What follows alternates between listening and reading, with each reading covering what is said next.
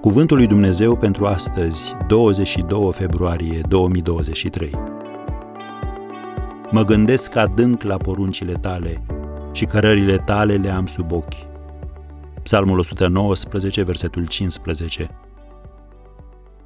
Ce înseamnă să meditezi? Un sens al cuvântului meditare este să nu se supere nimeni, rumegare adică ceea ce fac unele mamifere când își remestecă mâncarea, care a fost retrimisă din reticulum înapoi în gură pentru a fi mestecată mai bine. Vaca mănâncă iarbă, mestecă atât cât poate și apoi o înghite. Mâncarea este depozitată o vreme într-una din camerele stomacului. Vaca are un singur stomac împărțit însă în patru compartimente. Puțin mai târziu, ea regurgitează mâncarea cu aromă nouă, o mai mestecă puțin și o înghite din nou. Asta înseamnă rumegare. Prin ea, vaca extrage fiecare gram de nutrient din iarbă. Ce putem învăța de aici? Meditația este pur și simplu o digestie a gândirii. Meditația nu înseamnă să-ți pui mintea în pauză ca să nu se mai gândească la nimic. Din contră, înseamnă să te gândești serios la ceea ce citești. De exemplu, citești un verset și întrebi, ce semnificație are el pentru viața mea? Vorbești cu tine însuți despre el și vorbești și cu Dumnezeu.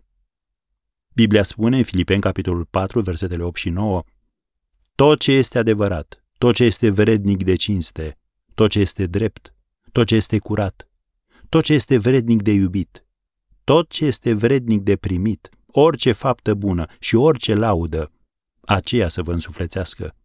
Ce ați învățat, ce ați primit și auzit de la mine și ce ați văzut în mine, faceți și Dumnezeul păcii va fi cu voi.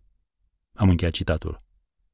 Din aceste versete reiese că noi trebuie să medităm la diferite categorii de lucruri și implicit să evităm să ne gândim la lucrurile opuse lor. În Colosen, la capitolul 3, versetul 16, Apostolul Pavel ne îndeamnă Cuvântul lui Hristos să locuiască din belșug în voi. Acest lucru înseamnă să consacri timp în fiecare zi.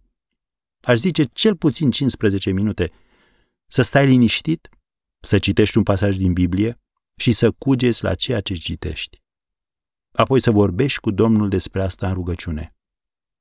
Acesta este punctul de plecare pentru schimbare și creștere spirituală.